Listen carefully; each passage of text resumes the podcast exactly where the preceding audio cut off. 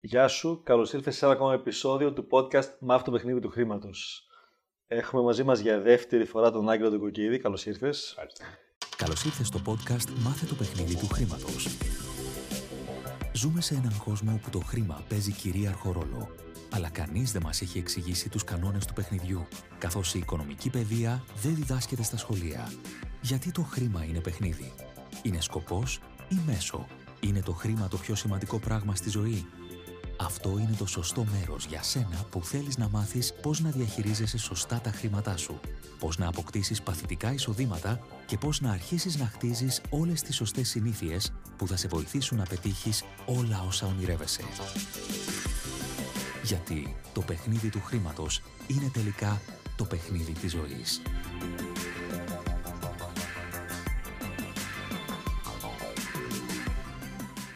Και επειδή στο πρώτο επεισόδιο που γνωριστήκαμε έτσι πιάσαμε πολύ ωραία θέματα και μας άρεσε πάρα πολύ ο τρόπος που τα εξηγείς απλά, που είναι και ο στόχος του podcast. Να καταλάβουν οι άνθρωποι που δεν έχουν οικονομικές γνώσεις και τους έχουν ζαλίσει εκεί πέρα έξω, ακούνε στην τηλεόραση και όπου ακούνε όρους πολύ φαντεζή που δεν καταλαβαίνει κανείς τίποτα. Οπότε προτείνω να ξεκινήσουμε από ένα θέμα το οποίο το βιώσαν όλοι πέρσι καλά, που είναι ο πληθωρισμός.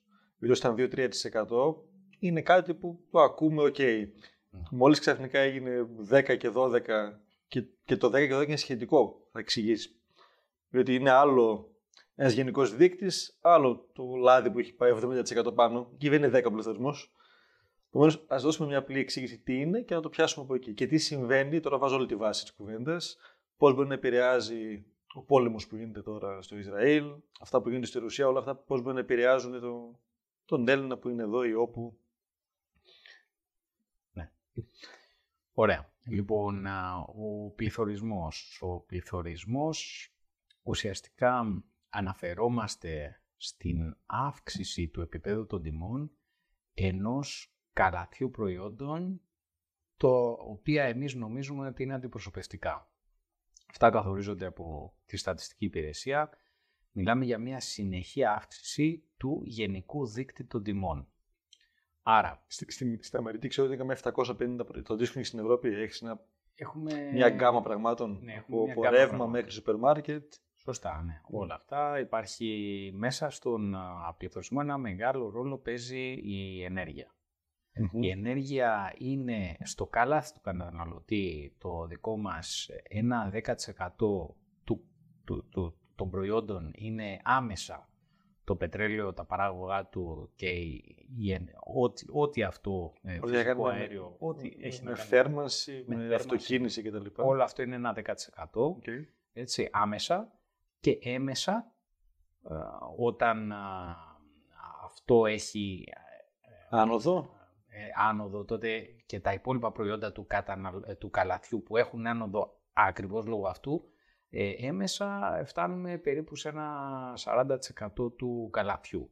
Δηλαδή όταν έχουμε άνοδο στο πετρέλαιο, άμεσα το 10% και έμεσα, δηλαδή ε, λίγο μετά, ένα, τα μισά. Αυτό φορά Ελλάδα ή και η Ευρώπη; Αυτό φορά την Ελλάδα και στην Ευρώπη. Δεν, δεν, κάθε χώρα έχει το δικό της καλάθι καταναλωτή. Ε, σε...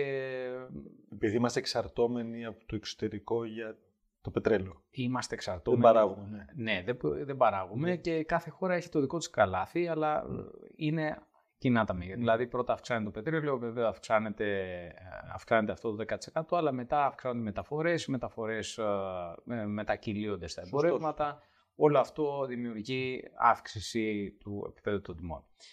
Είχαμε τον Απρίλιο του 2020 ένα πολύ σημαντικό γεγονός στην οικονομία που ήταν ο κορονοϊός. Ε, λόγω του κορονοϊού έκλεισε η οικονομία. Τότε, επειδή έκλεισε η οικονομία, είχαν σταματήσει οι μεταφορές. Δεν μπορούσε να πάεις στο αεροπλάνο, να πάει από την Ελλάδα, ξέρω εγώ, στη Γερμανία. Το οποίο ήταν ένας, τα, τα αεροπλάνα ήταν βασικός καταναλωτής του πετρελαίου. Δεν μπορούσες να πάεις στο αυτοκίνητο. Δεν, ε, κλειστήκαν όλοι στα σπίτια τους. Σταμάτησαν να καταναλώνεται πετρέλαιο η τιμή ενός αγαθού ε, εξαρτάται από την προσφορά και τη ζήτηση. Σωστά. Η προσφορά έμεινε η ίδια, η ζήτησή του όμως μειώθηκε. Και μειώθηκε δραματικά. Ναι, δηλαδή, ξαφνικά δεν έχει ξαναγίνει αυτό στην ε, ιστορία. Δεν έχει ξαναγίνει στην ιστορία. Σε παγκόσμιο επίπεδο. Ναι. Δεν είστε. Άμεσο αποτέλεσμα αυτού ήταν όχι μόνο η πτώση της τιμής του πετρελαίου. Ήταν ένα πρωτοφανές φαινόμενο για τα ιστορικά χρονικά, ότι έφτασε η τιμή του πετρελαίου σε αρνητικά επίπεδα. Ε, τότε ήταν, πως, ε, ήταν μείον 40, πήγες μείον 40. Μπορείς, Υπήρχαν, α, αρκεί να έχεις το αποθηκεύσεις κάπου. Αρκεί να έχεις το αποθηκεύσεις. Υπήρχαν, ε, ήταν όλα τα, επειδή είχε, είχε πέσει η τιμή του πετρελαίου, όλες οι αποθήκες πετρελαίου είχαν γεμίσει, όλα τα καράβια, τα τάνκερ τα που μπορούσαν να πάρουν πετρέλαιο είχαν και αυτά γεμίσει και το πετρέλαιο που παραγόταν δεν μπορούσε να αποθηκευτεί κάπου. Οπότε, να σταματήσουν το παράγον είχαν θέμα με τα ε, δεν είναι τόσο απλό. Δεν είναι τόσο πατάω απλό. το Έτσι, πατάω το κουμπί και σταματάω. και συν της άλλης ε, υπάρχουν και τα συμβόλαια αγοράς. Δηλαδή, όταν αγοράζεις πετρέλαιο, δεν το αγοράζεις για σήμερα, το αγοράζεις συνήθως για τρεις μήνες μετά. Οπότε το συμβόλαιο έτσι κι αλλιώς το είχες να το αγοράσεις. Θα μπορούσες να το αγοράσεις, δηλαδή δεν είχε που να το αποδικεύσει. Δεν είχες που να το καταναλώσεις επειδή δεν πετάγει τίποτα και δεν, δεν κουνιόντουσαν τα αυτοκίνητα, δεν γίνεται τίποτα. Οπότε ουσιαστικά έπρεπε να το αγοράσεις και να το πετάξεις. Έτσι, και δεν μπορούσε και να το πετάξεις. Δεν γίνεται αυτό. Περιβαλλοντικά απαγορεύεται. Περιβαλλοντικά απαγορεύεται. Οπότε γι' αυτό είχαμε αρνητική τιμή πετρελαίου. Δηλαδή στάσαμε σε, σε, σε, σε μία μέρα συγκεκριμένη να έπρεπε για να πουλήσει το πετρέλαιό σου να πληρώσει κιόλας λεφτά. αυτό οδήγησε ε, αυτό έγινε, αν θυμάμαι καλά, στις 20 Απριλίου. Ε, από τότε και μετά, του 2020, από τότε και μετά και μέχρι το τέλος του χρόνου, η τιμή του πετρελαίου ήταν εξαιρετικά χαμηλή. Γιατί βεβαίως τα αεροπλάνα συνέχισαν να κινούνται, ε, βέβαια έπεσε η παραγωγή. Το, το καλοκαίρι λίγο κινήθηκε για κάνα δύο μήνες, θυμάμαι καλά. Λίγο κινήθηκε, δεν φτάσαμε καθόλου ναι. στα επίπεδα τα πριν. Όλο το 2020 ναι. δεν υπήρχε ούτε αστείο η κατανάλωση του πετρελαίου που υπήρχε πριν. Οπότε είχαμε μια χαμηλή τιμή του πετρελαίου. Εγώ ήμουν ο πρώτος ε, που ήξερε ότι ακριβώς ένα χρόνο μετά, δηλαδή το Μάιο του 2021, ο πληθωρισμός θα ανέβει. Ήταν μαθηματικά βέβαιο. Εφόσον το πετρέλαιο ε, έφτασε να έχει μια τιμή περίπου στα... σταθεροποιήθηκε, δεν έμεινε αρνητική βέβαια, γιατί έπεσε και η προσφορά, σταθεροποιήθηκε στα 25-30 δολάρια το βαρέλι, ενώ η κανονική του τιμή ήταν, ας το πούμε, 60, 70, 80 δολάρια το βαρέλι, κάποια στιγμή η... ξαναπήγαινε, εκεί. Θα πήγε, ξαναπήγαινε εκεί. Επομένως, όταν φτάναμε σε αυτό το σημείο και συγκρίναμε την, την τιμή, την άδεια αύξηση της τιμής στον πληθωρισμό, είναι βάση τη, ένα χρόνο πριν τι γινόταν. Ε, Έτσι, ε, είναι από χρόνο σε χρόνο. Ερώτηση μου τώρα που διακόπτω. Άρα εντός του COVID ο πληθωρισμός θα, θα πρέπει να γίνει αρνητικός. Ο πληθωρισμός ήταν ουσιαστικά είχε γίνει αρνητικός. Ήταν σε πολλές χώρες. Mm-hmm. Δεν ήταν στο 0 κοντά. Okay. Χώρες, ναι. Άρα τα δεδομένα θα ξαναγυρίσει τουλάχιστον στο 2-3 που ήταν κάποτε. Αλλά όπως λες και εσύ, άμα τριπλασιάσει το πετρέλαιο θα πάει. Όχι τόσο, ήταν στιγμιαίο. Δηλαδή, mm. όταν, είχαμε, όταν ο πληθωρισμός είναι η αύξηση των τιμών των προϊόντων βάσει των τιμών που υπήρχαν ένα χρόνο πριν. Όταν έχουμε τις τιμές που υπήρχαν ένα χρόνο πριν να είναι αρνητικές, ό,τι και να βάλεις σε ένα χρόνο μετά, θα μας βγάλει ένα τεράστιο αποτέλεσμα. Σωστό. Αν έχεις μείον 5 και φτάσεις στο 5, και πάλι θα έχεις μια τεράστια αύξηση. Έτσι. Οπότε ε, αυτό θα δημιουργούσε πληθωρισμό το Μάιο του 2021. Ήταν σίγουρο. Έτσι. Όπερ και γένετο, δηλαδή το Μάιο του 2021 ακριβώς εμφανίστηκε ο πληθωρισμός και ξαφνιασμένες όλες οι κεντρικές τράπεζες και χώρες λέγανε ξαφνιασμένες πολιτικά. Έτσι, όχι ότι δεν το ξέρανε, βεβαίως. Το Σε αυτό έπαιξε ρόλο και το χρέο που τυπώθηκε στο ενδιάμεσο; Όχι ακόμα. Όχι ακόμα. Όχι ακόμα. Okay. το, θα, θα φτάσουμε και στο okay. χρήμα αυτό, απλά και χωρίς να τυπώνονταν τίποτα, χωρίς να γινόταν τίποτα, μόνο και μόνο για αυτό το σοκ που δέχτηκε η οικονομία, που έπεσαν οι τιμές ξαφνικά, ε, ένα χρόνο μετά θα είχαμε πληθωρισμό. Ακόμα και αν δεν τυπώνονταν τίποτα. Οπότε το Μάιο του 2021 θα ξεκινούσε για ένα χρόνο, θα ξεκινούσε ένας πληθωρισμός. Δηλαδή από το Μάιο του 2021 έως τον Μάιο του 2022 ήταν σίγουρο ότι θα έχουμε πληθωρισμό. Και αυτό το μετράμε σε μηνιαία βάση. Αυτό το μετράμε σε μηνιαία βάση. Σίγουρα θα είχαμε ε, ένα υψηλό πληθωρισμό. Ε, μετά βεβαίως ε, τυπώθηκε και το χρήμα. Το χρήμα όταν μπαίνει στην οικονομία ουσιαστικά επηρεάζει τον πληθωρισμό λόγω της αύξησης της ζήτησης. Γιατί μπαίνει στην οικονομία το χρήμα, ο κόσμος αγοράζει πράγματα, έτσι, αγοράζοντας αυξάνει τη τιμή. Αυτός είναι ο λεγόμενος πληθωρισμός ζήτησης. Έχουμε δύο είδη πληθωρισμών. Ο ένας είναι πληθωρισμός ζήτησης και ο άλλος πληθωρισμός κόστους. Να αυξάνεται το κόστος παραγωγής, οπότε αυξάνεται ο πληθωρισμός. Αλλά στη συγκεκριμένη περίπτωση έχουμε πληθωρισμό ζήτησης. Και το πετρελαίο είναι της παραγωγής, είτε ανεβαίνει ενδεχομένως για το, το κόστος. Okay. Είναι πληθωρισμός κόστου. Άρα έχουμε, ε, είχαμε ένα χρόνο μετά, σίγουρα θα είχαμε πληθωρισμό κόστους. Άρα τελειώνουμε με αυτό το κομμάτι. Μετά ε, πάμε και στον πληθωρισμό ζήτησης. Ο πληθωρισμός ζήτησης υπάρχει όταν αυξάνεται η ζήτηση των προϊόντων. Η ζήτηση των προϊόντων αυξήθηκε ε, λόγω της αύξησης ποσότητας χρήματος. Ξανομίσει ποσότητα χρήματος, ε, είδαμε ότι το πρώτο πράγμα στο οποίο πήγαν τα χρήματα ήταν τα ακίνητα, οι μετοχέ. Όταν μια κεντρική τράπεζα τυπώνει χρήμα και τα δίνει στις... Βέβαια δεν μπορεί να τα μοιράσει στον κόσμο, δεν θα αρχίσει να, να, να μοιράζει χρήματα, να αυξάνει τους, τους λογαριασμούς των ανθρώπων. Έγινε και αυτό μας το Έγινε και αυτό. Γίνανε και αυτά. Στην Αμερική με, τα, επιταγές στο σπίτι. Με επιταγές στο σπίτι, το λεγόμενο helicopter money. Ναι. λοιπόν, αλλά συνήθως τα χρήματα αυτά καταλήγουν σε επενδύσεις. Δηλαδή πηγαίνουν σε τράπεζες, οι τράπεζες ή σε funds ή σε ε, οπουδήποτε έχουν άμεση πρόσβαση στις κεντρικές τράπεζες. Ε, τα χρήματα αυτά επενδύονται συνήθως στο χρηματιστήριο. Πάνε οι τράπεζε και λένε ποιες είναι οι περιοχέ οι οποίες θα μου δώσουν καλύτερο κέρδος και πάνε και τα βάζουν εκεί. Οπότε ουσιαστικά αυξάνεται η τιμή των μετοχών. Είδαμε μια τεράστια αύξηση των μετοχών ε, όταν έγινε η αύξηση ποσότητας χρήματος. Ήταν αναμενόμενο. Και εκεί στο ελληνικό χρηματιστήριο έγινε. Παντού. Ναι όπου, όπου υπάρχει αύξηση ποσότητας χρήματος, μόλις ακούτε για αύξηση ποσότητας χρήματος, να περιμένει το χρηματιστήριο να είναι. Μα και εμείς θυμάμαι που εντάξει, δεν, και ο χρηματιστήριο δεν είναι καν σοβαρός παίχτης. Mm. Είχαμε μπει αρκετά καλά στην αρχή του κορονοϊού και τον Νοέμβριο, mm. που κάνα χρόνο μετά, ήταν 3-35% πάνω και mm το οποίο ε, ορισμένοι το βρίσκαν αδικαιολόγητος. Λέει γιατί, πώς είναι δυνατόν, ε, πλήγησαν όλες αυτές οι επιχειρήσεις, σταμάτησαν οι πωλήσεις και όλα αυτά. Πώς γίνεται η μετοχή τους να ανεβαίνει; Η εξήγηση είναι απλούστατη. Ότι πήρανε καινούριο χρήμα ε, από τις ε, κεντρικές τράπεζες. Αυτό που τυπώθηκε. Αυτό που τυπώθηκε πήγε κατευθείαν εκεί. Οπότε, εφόσον πήγε κατευθείαν εκεί, η προσφορά παραμένει ίδια, η ζήτηση ανεβαίνει, της μετοχής ουσιαστικά, Άρα φτάσανε οι επιχειρήσει να πουλάγανε μετοχές. Η, Τέσλα είχε που, που, σε κάποια φάση έφτανε να. Δεν πουλάγε αυτοκίνητα. Δεν έβγαζε κέρδος από τα αυτοκίνητα. Έβγαζε κέρδος από τις μετοχές. Έτσι. Βγάζει μια από τα αυτοκίνητα. Ήταν, θα έπρεπε κανονικά να παράγει λιγότερα αυτοκίνητα για να αυξήσει η κερδοφορία της. Αλλά τα ίδια αυτοκίνητα. Έβγαζε κέρδος από τις μετοχές. Οπότε α, όλο αυτό το χρήμα διοχετεύτηκε εκεί πέρα. Επομένω, η μέτοχη Όσοι είχαν μετοχές γίνανε πλουσιότεροι. Φανταστείτε έναν δισεκατομμυριούχο, ας πούμε, σαν τον Elon Musk. Βεβαίω είχε μετοχές ο άνθρωπος. Ε, Αυτές οι μετοχές που είχαν γίνανε, αποκτήσαν μεγαλύτερη αξία, αυξήθηκαν τα δισεκατομμύρια του. Έτσι. Και, και αυτό είναι και ένας μύθος που δεν ξέρουν πολλοί άνθρωποι, που λέει έχει χι χρήματα αυτός, δεν τα έχει στην τράπεζα μέσα. Σε μετοχές τα έχει, σε ακίνητα, σε πάρα πολλούς τρόπους, αλλά οι μετοχές είναι ένα πολύ βασικό κομμάτι. Βέβαια. Είναι ο περισσότερος άνθρωπος του κόσμου, αλλά αυτός, άμα θελήσει κάποια στιγμή να τα πάρει αυτά τα χρήματα, να τα βλέπει. Δεν θα είναι το ένα δέκατο. Δεν θα είναι ούτε ένα εκατοστό. Γι' αυτό και λέγαμε με το Twitter τότε ότι δεν έχει να τα αγοράσει. Δεν έχει. okay. Όλα αυτά τα χρήματα είναι. Είναι paper money. Είναι paper money. Λοιπόν, οπότε είχαμε μια δεδομένη αύξηση του πληθωρισμού. Η αύξηση του πληθωρισμού οδηγεί πάντοτε σε αύξηση των επιτοκίων. Ήταν λοιπόν αναμενόμενο των επιτοκίων δανεισμού.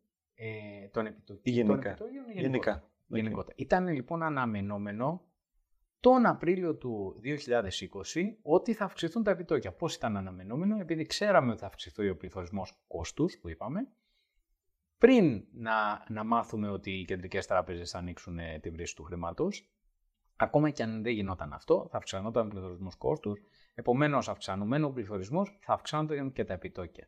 Γιατί αυξάνονται τα επιτόκια; Γιατί ο πληθωρισμός μειώνει την αξία του χρήματος. Άρα κάποιος ο οποίος έχει κατατεθειμένο χρήμα στις τράπεζες, όταν χάνει κάθε φορά το χρήμα του, αυτό το χρήμα θα το βγάλει από τις τράπεζες ή άμα έχει κάποια ομόλογα, τα ομόλογα του δημοσίου ας πούμε, θα σταματήσει να τα δίνει με χαμηλό επιτόκιο να δανείζει αυτούς που εκδίδουν τα ομόλογα, θερυπίν το κράτος, θα σταματήσει να τους δανείζει όλους αυτούς γιατί θα ξέρει ότι χάνει χρήματα. Α πούμε, αν ο πληθωρισμός είναι 5% και το ομόλογο δίνει 3%, κάποιος ο οποίος θα κληθεί να δανείσει το κράτος του για 3% θα ξέρει ότι σε ένα χρόνο, ας πούμε, θα έχει χάσει 2% των χρημάτων. Γιατί να το κάνει αυτό; Σήμερα που μιλάμε Οκτώβριο του 23, τι πληθωρισμό έχουμε τώρα εδώ; Ο πληθωρισμός μας, αν δεν κάνω λάθος, ε, είναι πάνω από 5%. Πάνω από 5%. Άρα το, το, το, το, λαϊκό ομόλογο που βγάλανε με 3,75 για ένα χρόνο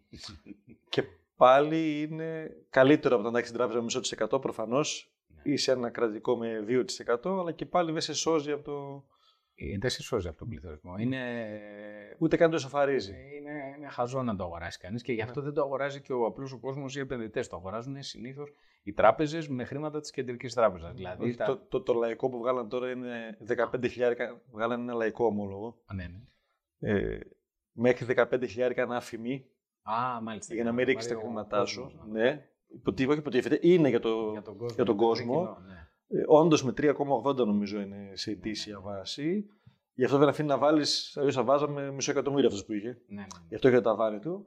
Όμως και πάλι, αν είναι πέντε πληθωρισμός, απλά χάνεις λίγο λιγότερο από το να τα έχεις κάπου αλλού. Χάνεις λιγότερο από το να έχεις. Βέβαια, υπάρχουν ε, για, για το βραχυπρόθεσμο χρήμα, υπάρχει ανάγκη να υπάρχει το χρήμα. Δηλαδή, ενδεχομένως να έχεις όντως μία ανάγκη σε μια επιχείρηση, η οποία όντως έχεις ε, μία ανάγκη, το, το γνωρίζεις από τώρα ότι σε ένα χρόνο θα χρειαστείς τα μετρητά δεν θέλεις να, να, να χάσεις 5%, θες να χάσεις 2%. Είναι Σωστό. πολύ... Ή θες να ρισκάρεις να τα έχεις στο χρηματιστήριο κάπου αλλού. Γιατί όταν θα τα χρειαστείς μπορεί να είσαι μείον. Ναι, ναι, ναι. Θες να τα έχεις κάπου εύκολο ευστοποιήσιμο. Ναι, ας πούμε ναι. ότι κάποιος γνωρίζει ότι έχει αυτή τη στιγμή ας πούμε 15.000 ναι. στην τράπεζα και ξέρει ότι ο γιος του του χρόνου θα πάει στο πανεπιστημιο στην Αγγλία που θα χρειαστεί αυτά τα 15.000. Άρα δεν θα τα βάλει σε μια άλλη επένδυση, θα πρέπει να τα έχει ρευστό σε ένα χρόνο. Σωστό. Ε, γι' αυτό, yeah, αυτό έχει νόημα. Okay. Γι' αυτό έχει νόημα. Έτσι. Mm-hmm. Αλλά για κάποιον ο οποίος θέλει να διατηρήσει το χρήμα του δεν έχει νόημα. Έτσι, δεν, δεν έχει. Επομένως, ε, γνωρίζουμε ότι αν αυξηθεί ο πληθωρισμός, θα αυξηθούν και τα επιτόκια. Επομένως, ε, γνωρίζουμε ότι αυτό το γεγονός που έγινε τον Απρίλιο του 2020 θα αύξανε κάποια στιγμή τα επιτόκια. Το ερώτημα είναι, ε, τα επιτόκια αυτά θα παραμείνουν σε υψηλά επίπεδα ή θα πέσουν; Σίγουρα τα επιτόκια δεν μπορούν μακροχρόνια να είναι πολύ χαμηλότερα από τον πληθωρισμό. Πρέπει να είναι ε, τουλάχιστον στα ίδια επίπεδα ή λίγο χαμηλότερα γιατί αλλιώς δεν θα υπάρχουν χρήματα για αυτά τα ομόλογα. Έτσι. Όμως τα επιτόκια φρενάρουν την οικονομία και το ερώτημα είναι οι κεντρικές τράπεζες και οι κυβερνήσεις οι οποίες είναι πίσω από αυτές θα θελήσουν να φρενάρουν την οικονομία ή όχι; Και αυτό το ερώτημα πρέπει να το απαντήσουμε. Πώς μαζεύτηκε ο πληθωρισμός τόσο γρήγορα. Πώς μαζεύτηκε ο πληθωρισμός; Ενώ κάποιος με κάνει ένα peak πέρσι. Ναι. Στα 10-12% και θεωρητικά αυτό θα είχε ένα πιο μεσοχρόνιο θέμα. Ναι. Και μαζεύτηκε σε δύο-τρεις μήνες ξανά πίσω στο προς το 5 που είναι τώρα. Νο. Κάναν κάτι. Όχι, ήταν σίγουρο και αυτό. Ναι. Γιατί, ε, όπως είπα, τον Απρίλιο του. Ε, το Μάιο του 2021 θα ξεκίναγε για ένα χρόνο ένας μεγάλος πληθωρισμός. Λόγω της χαμηλής τιμής του πετρελαίου. Και μόνο. Έτσι. από το Μάιο του 2021 θα πηγαίναμε δηλαδή σε ένα χρόνο μέχρι το Μάιο του 2022. Ο μεγάλος πληθωρισμός. Μετά ο πληθωρισμός θα ξεκίνησε να πέσει. Okay. Μόνος του. Έτσι, γιατί πάλι συγκρίνουμε πόσο ήταν το πετρέλαιο, ε, η τιμή του σε σχέση με ένα χρόνο πριν. Από το Μάιο του 2022 ε, ξεκινάμε να συγκρίνουμε με το Μάιο του 2021, ε, με, τον, με τον Ιούνιο του 2021. Εκεί οι τιμές του πετρελαίου ήταν σε ικανοποιητικά επίπεδα. Και, και σε αυτό, αν έχεις άποψη, ναι, ναι.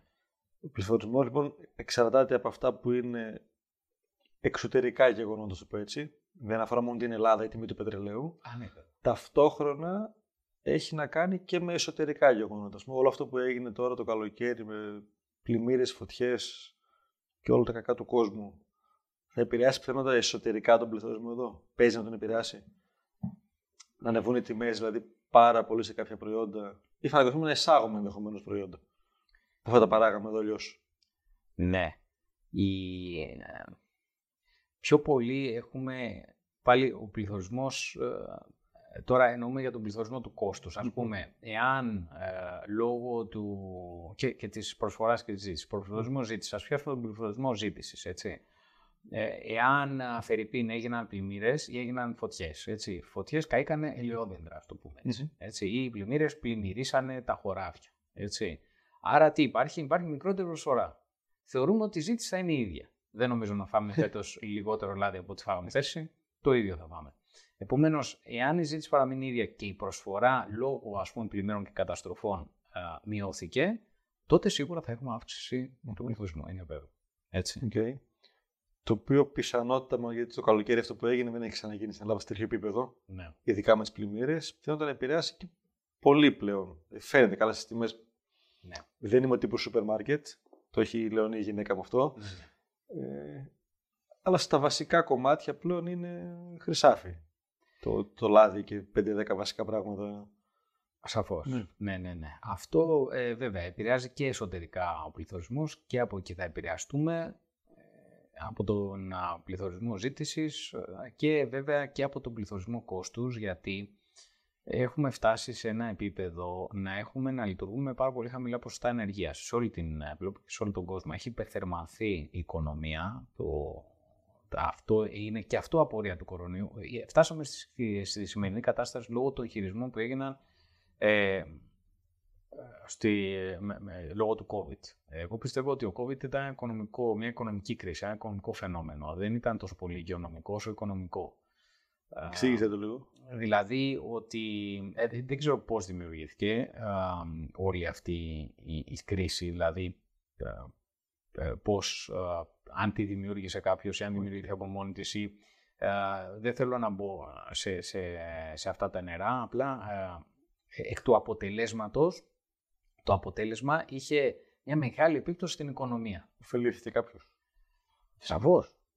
Είπαμε, ωφελήθηκαν οι μέτοχοι.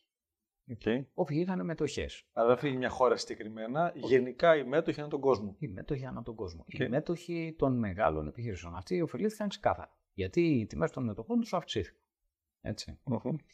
Ε, οπότε α, ήταν ένα οικονομικό φαινόμενο γιατί οδηγηθήκαμε σε μεγαλύτερο χρέος, ε, οδηγηθήκαμε σε υπερθέρμανση οικονομίας και σε πληθωρισμό και αύξηση των επιτοκίων. Α, η αύξηση των επιτοκίων οδηγεί στην α, μείωση των τιμών των ακινήτων. Είναι το επόμενο στάδιο. Δηλαδή ξεκινάμε τον πληθωρισμό, αυξάνεται ο πληθωρισμός, αυξάνονται μετά τα επιτόκια και όταν αυξάνονται τα επιτόκια ε, πέφτει η αγορά των, των ακινήτων. Γιατί; Τους. Γιατί; Γιατί ο κόσμος ο οποίος έχει δανειστεί για να πάρει ένα ακίνητο ε, ε, σταματάει να μπορεί να πληρώσει το δάνειο του, έτσι, ε, γίνεται πολύ ακριβό το δάνειο του και ο κόσμος που θέλει να αγοράσει ένα ακίνητο ξαφνικά με, με ανεβασμένα επιτόκια η μηνύα του δόση δεν καλύπτεται από το μισθό του. Άρα και να του έδινε η τράπεζα που δεν του δίνει συνήθως γιατί δεν να είναι, του- ναι. είναι επισφαλές και να του έδινε δεν θα ήταν βιώσιμο. Δεν θα ήταν βιώσιμο, δεν θα το μπορούσε να το πληρώσει. Άρα τι γίνεται, μειώνεται η ζήτηση για ακίνητα. Μμμ. Η προσφορά θεωρούμε ότι παραμένει ίδια, πάντα θεωρητικά μιλάμε, θεωρούμε ότι παραμένει ίδια, άρα εάν η προσφορά παραμείνει ίδια και μειωθεί η ζήτηση, θα έχουμε μία μείωση των τιμών των ακινήτων, έτσι ώστε αυτά τα κίνητα της προσφοράς να διοχετευθούν στη ζήτηση, να πουληθούν. Άρα στην Ελλάδα τώρα έχουμε πάει πολύ πέρα εδώ, θα λένε ωραία. Ναι. Ε, αυτό που συμβαίνει είναι επειδή έρχονται πάρα πολλοί ξένοι και αγοράζουν και μένουν τιμές εκεί. Θεωρητικά από μόνες τους θα είχαν πέσει βάσει του που περιγράφεις. Εάν ο πληθωρισμός μείνει, μάλλον, εάν τα επιτόκια μείνουν σε υψηλά επίπεδα, τότε πρέπει οι τιμές των ακινήτων να πέσουν. Πρέπει να πέσουν. ε, Αυτά δεν γίνονται ταυτόχρονα. Πρώτα αυξάνεται ο πληθωρισμός. Μετά τον πληθωρισμό αυξάνονται τα επιτόκια. Μετά τα επιτόκια πέφτουν ε, οι τιμές των ακινήτων. Okay. Υπάρχει μια χρονική συνέχεια εκεί. Και ιδίω οι τιμές των ακινήτων πέφτουν συνήθως 2-3 χρόνια μετά Μμμ. την αύξηση των επιτοκίων. Γιατί α, δεν φαλυρίζουν. αμέ- Δηλαδή τις, ε, τις, τα πρώτα, τους πρώτους μήνες, τα πρώτα χρόνια κάποιοι που έχουν ένα δάνειο και ε, δεν μπορούν να το αποπληρώσουν, κάπου δανείζονται, κάπου βρίσκουν Το δεξιά ρυθμίζουν, αριστερά, ναι. το ρυθμίζουν, κάνουν κάτι. Σε μακροχρόνιο επίπεδο δεν μπορούν να το κάνουν όμως αυτό, δεν μπορούν να το αντέξουν. Ε, οπότε Μόνο να επιστρέψουν τα επιτόκια εκεί που ήταν με κάποιο τρόπο. ε, μόνο να επιστρέψουν εκεί που ήταν. Οπότε τι Το κάνουν, βλέπουμε αυτό να γίνεται; ε, να επιστρέφουν εκεί που ήταν. Δεν το βλέπω, όχι. Και γιατί δεν το βλέπω, γιατί έχουν υπερθερμαθεί οι οικονομίες. Βλέπουμε αυτή τη στιγμή ότι έχουμε μια πολύ χαμηλή ανεργία. Μπορεί να είμαστε εδώ με 7-8% στην Ελλάδα, αλλά υπάρχει και η μαύρη εργασία. Δεν είναι 7-8%, 3% είναι η ανεργία μας. όπως είναι και στις υπόλοιπες ευρωπαϊκές χώρες. Ναι, 2-3%. Ε, το 3% είναι το, ε, το λεγόμενο φυσικό ποσοστό ανεργίας. Το φυσικό ποσοστό ανεργίας αφορά την αεργία, η οποία καταγράφεται σαν ανεργία. Αεργία είναι όταν κάποιος μπορεί ε, να δουλέψει, αλλά δεν θέλει να δουλέψει. Αυτό σημαίνει ότι καταγράφεται σαν άνεργος, έτσι. Αλλά κατ' ουσίαν δεν είναι άνεργος, άρα η ανεργία δεν μπορεί να μηδενιστεί ποτέ, δεν υπάρχει μηδενική ανεργία. Ε, γι' αυτό λέμε το φυσικό ποσοστό ανεργίας, ε, στα οικονομικά είναι αυτό που θεωρούμε εμείς τη μηδενική ανεργία. Δηλαδή το 3% θεωρούμε εμείς ότι είναι 0%. Okay. Έτσι. Οπότε αυτή τη στιγμή ουσιαστικά ε, παίζουμε με μια τέτοια ανεργία. Αυτό σημαίνει ότι η οικονομία είναι υπερθερμασμένη. Τι σημαίνει αυτό, ότι δεν υπάρχει κόσμος έξω για να δουλέψει. Και το βλέπουμε αυτό. Αν, αν πάμε σε κάποιο φούρνο, βλέπουμε ζητείτε. Στο, πάμε σε ένα κατάστημα που θα αγοράσουμε την βλέπουμε ζητείτε. Πάλι ζητείτε, ζητείτε, παντού ζητούνται. Ε, το οποίο σημαίνει ότι δεν υπάρχει κόσμος για να δουλέψει. Το οποίο σημαίνει ότι σιγά σιγά αυξάνονται οι μισθοί αυξανόμενο των μισθών έχεις αύξηση του κόστους. Οι συντελεστές παραγωγής, η εργασία είναι, από τους, είναι το σημαντικότερο κόστος κάθε επιχείρησης. Οπότε αυξάνεται το κόστος, το οποίο σημαίνει ότι αυτό τροφοδοτεί από μόνο τον πληθωρισμό. Δηλαδή η χαμηλή ανεργία τροφοδοτεί πληθωρισμό. Πληθωρισμό κόστους. Ε, ο τρόπος για να μειώσεις τον πληθωρισμό σαν σαν, σαν κεντρική δίκη, σαν τράπεζα, μια νομισματική πολιτική για να μειώσει τον πληθωρισμό είναι η αύξηση των επιτοκίων. Ή πλέον, όπως είναι και αυξημένα τα επιτόκια, η διατήρηση των επιτοκίων σε υψηλά επίπεδα. Εάν μειώσει κανείς τα επιτόκια, δηλαδή αν βγει τώρα η Κεντρική Τράπεζα και αρχίσει να τα μειώνει τα επιτόκια, α, τότε θα παρατηρηθεί το φαινόμενο ο, ο πληθωρισμός να ανεβαίνει κι άλλο. Και δεν το θέλουν αυτό οι κεντρικές τράπεζες θα αρχίσουν να ανεβαίνουν οι μισθοί, πάλι δεν το θέλουν οι κεντρικές τράπεζες. Οπότε το συμφέρον, δηλαδή αυτό που βλέπω εγώ να γίνεται, είναι να διατηρούνται τα επιτόκια σε ψηλά επίπεδα. Πώ διαχρονικά, διαχρονικά. Τελευταία μπορεί να αυτό το κύκλος δεν γίνεται. Ενώ ανεβαίνουν, κατεβαίνουν. Είναι φυσιολογική ροή αυτή. Ναι, βέβαια. Γίνεται κάποια κρίση συνήθως. Ε, ανά κάποια, χρόνια. Ανά κάποια χρόνια μετά πέφτουν τα επιτόκια, βλέπουμε ε, ανεβαίνει η ανεργία. Απλά, πέφτει απλά είναι κρίση με άλλο τρόπο. Ήταν η τράπεζα στην Αμερική το 8-9, μετά το COVID, δηλαδή με άλλη αφορμή τέλος πάντων. Με άλλη αφορμή, με άλλη ναι. αφορμή, ναι, ναι. ναι. Δεν θεωρώ τόσο τον COVID ε, κρίση ε, οικονομικά. Ε, οικονομικά πιο πολύ άλλαξε, άλλαξε την οικονομία, ήταν ένα οικονομικό γεγονός. Δεν θα το θεωρούσα κρίση. Η κρίση είναι αυτό που θα επακολουθήσει του COVID. OK. Okay. Έτσι. Okay. Θα μπορούσε να και πείραμα δηλαδή ο COVID σε οικονομικό επίπεδο. Θα ήταν χαζό να κάνει κάποιος αυτό το πείραμα, γιατί το, τα αποτελέσματα είναι προβλέψιμα. Συνήθως θες να κάνεις ένα πείραμα όταν δεν ξέρεις το αποτέλεσμα. Δεν το ξέρουμε το αποτέλεσμα. OK. Okay. okay.